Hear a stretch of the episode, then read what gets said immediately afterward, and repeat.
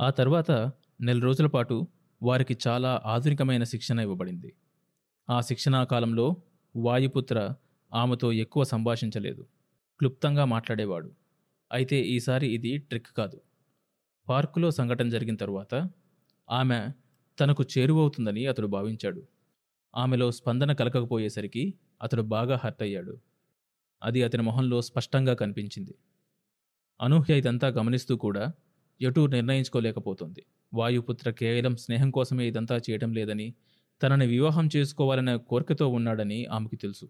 అంతేకాదు ఎన్ఎస్ఆర్ఐలో సగం మందికి పైగా పెళ్ళి కాని అమ్మాయిలు అతడు మూ అంటే ఎగిరి గంతేసి చేసుకోవడానికి సిద్ధంగా ఉన్నారని మిగతా సగం మంది పెళ్ళి కాకపోయినా అతడితో పవిత్ర స్నేహం చేయడానికి ఉవ్విల్లూరుతున్నారని కూడా ఆమెకు తెలుసు. అతడి పర్సనాలిటీ ప్రవర్తన అలాంటివి. అతడు లేనప్పుడు కంప్యూటర్ ద్వారా అతడి బయోడేటా పరీక్షించింది. ఆ వివరాలు చూసి ఆమె ఆశ్చర్యపోయింది. పైకి జీవితాన్ని తేలిగ్గా తీసుకునేవాడిలా కనిపించే ఆ యువకుడు కంప్యూటర్ టెక్నాలజీలో భారతదేశం గర్వించదగ్గ కొద్ది మందిలో ఒకడు.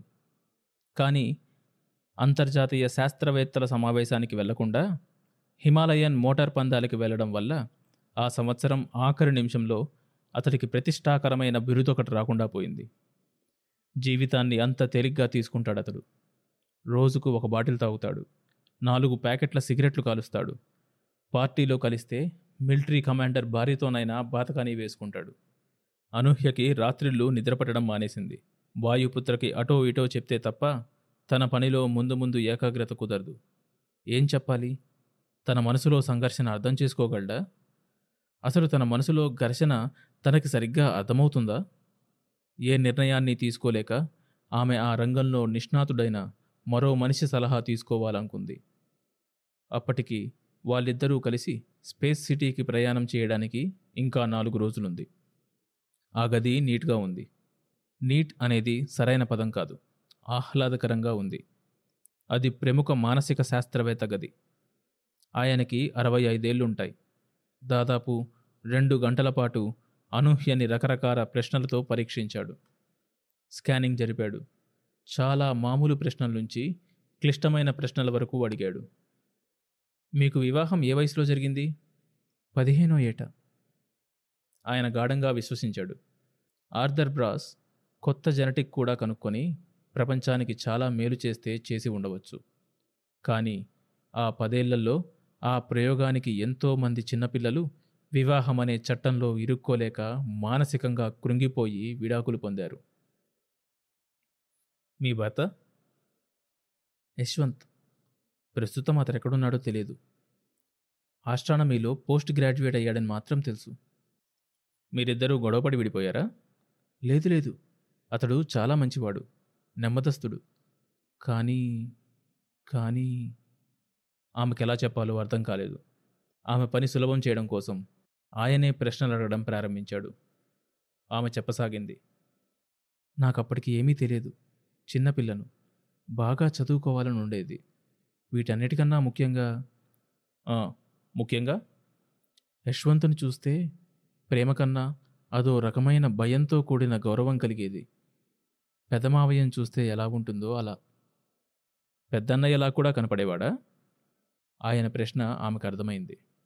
లేదు అతడు ముద్దు పెట్టుకుంటే బాగానే ఉండేది. సెక్స్ కూడా అంత అభ్యంతరం ఉండేది కాదు. కానీ మిగతా సమయాల్లో అతడి దగ్గర చనువు ఉండేది కాదు.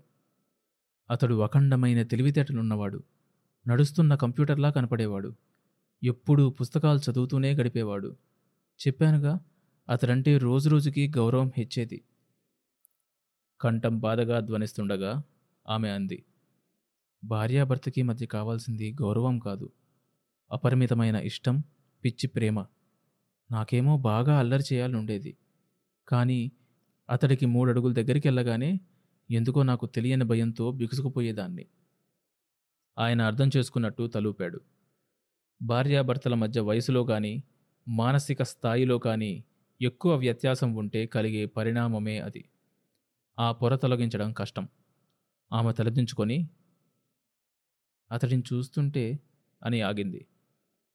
"ఆ, చూస్తుంటే సర్ ఐజాక్ న్యూటనో ఐన్స్టీన్నో చూస్తున్నట్టు ఉండేది.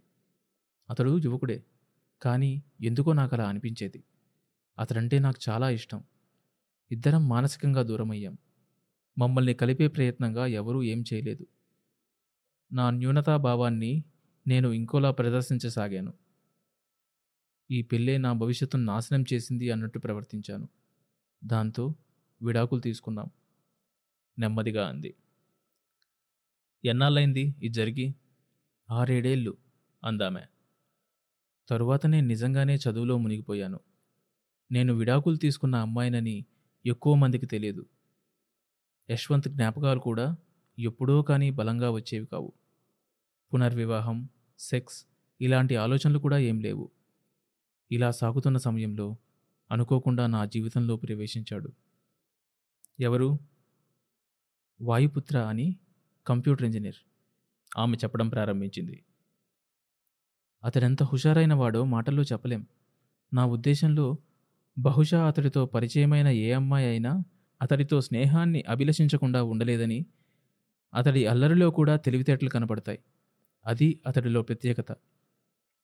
మొదట్లో అతడి అల్లరి నేను పట్టించుకోలేదు. కానీ క్రమక్రమంగా అతడంటే ఇష్టం ఏర్పడసాగింది. అతను నన్ను అమితంగా ప్రేమిస్తున్నాడనేది నిర్వివాదాంశం. వారం రోజుల క్రితమే అతడు తనను వివాహం చేసుకోమని నన్ను కోరాడు. మరి మీ సమస్య ఏమిటి? ఆమె తల అడ్డంగా ఊపుతూ లేదు డాక్టర్ గారు నేనెందుకో సరిపెట్టుకోలేకపోతున్నాను. వాయుపుత్రతో పరిచయం అయిన తరువాత యశ్వంత్ మరింత జ్ఞాపకం వస్తున్నాడు. ఒక రకమైన గిల్టీ ఫీలింగ్ నాలో బలంగా నాటుకుంది. అలా అని వాయుపుత్ర ఆకర్షణ నుంచి తప్పించుకోలేకపోతున్నాను. నేను ఆ రోజుల్లో చాలా చిన్నపిల్లని. ఆ విషయం అర్థం చేసుకుని యశ్వంత్ కొద్దిగా సున్నితంగా ప్రవర్తించి ఉంటే ఈ గొడవ లేకపోవును. లేక నాదే తప్పేమో. యశ్వంత్ ఆరాధనా భావాన్ని నేను అర్థం చేసుకోలేకపోయానేమో.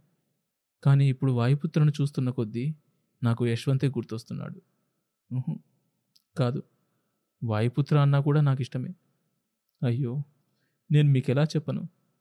నాకు అర్థమైంది అన్నాడు ఆయన ఆమె మౌనంగా ఉండిపోయింది. మనిషి విద్యావంతుడయ్యే కొద్దీ మానసికంగా సంక్లిష్టమవుతున్నాడు మిస్ అనూహ్య. పంతొమ్మిదో శతాబ్దంలో పరాయి వ్యక్తి వైపు చూడడమే అపరాధంగా భావించేవారట. ఇరవయో శతాబ్దంలో మనుషులు తమ గత ప్రేమని ఒక మధురమైన జ్ఞాపకంగానో మరిచిపోదగిన అనుభవంగానో మిగుల్చుకొని జీవితాన్ని కొనసాగించేవారట. ఒకసారి ప్రేమించినా పాత ప్రేమను గుండెల్లో దాచేసుకొని మరొకరిని మళ్ళీ ప్రేమించడం తప్పు కాదు అన్న భావం క్రమంగా హెచ్చింది. తమ జీవితకాలంలో నలుగురైదుగురిని ఒకరి తర్వాత మరొకరిని మనస్ఫూర్తిగా ఇష్టపడడం సర్వసాధారణమైపోయింది. ఇంకొంతకాలం పోయాక ఒకే సమయంలో ఇద్దరినీ సమానంగా ప్రేమించడం కూడా మనిషి అనుభవంలోకి వస్తుందేమో. చిక్కేంటంటే ప్రేమని ఆకర్షణని ఏ పాయింట్ దగ్గర విడగొట్టాలి అన్నది ఏ ఐన్స్టీను కనుక్కోలేకపోవడం. ఇక మీ విషయానికొస్తే నువ్వు యశ్వంత్ని ప్రేమించలేదేమో అని నా అనుమానం. భర్త పట్ల చూపించాల్సినంత ఇష్టాన్ని ఆ రోజుల్లో చూపించలేదే అని గిల్టీగా ఫీల్ అవుతున్నావు అంతే. పోగొట్టుకున్నది ఎప్పుడూ గొప్పదే. వీలైనంత వరకు అతడి గురించి ఆలోచించకు. జీవితాన్ని ఎప్పటికప్పుడు ఫ్రెష్గా మొదలుపెట్టడంలో తప్పులేదు. యశ్వంత్ తాలూకు వస్తువులన్నీ వదిలేసి విడాకులు తీసుకోవడం అనేది పెద్ద తప్పు అనే భావన నీ మనసులోంచి చెరిపి అన్నిటికన్నా ముఖ్యంగా నీకిదివరకే వివాహం జరిగిందన్న విషయాన్ని వెంటనే వాయుపుత్రకు చెప్పు. చెప్పాను. చెప్పావా? ఆశ్చర్యంగా అడిగాడు.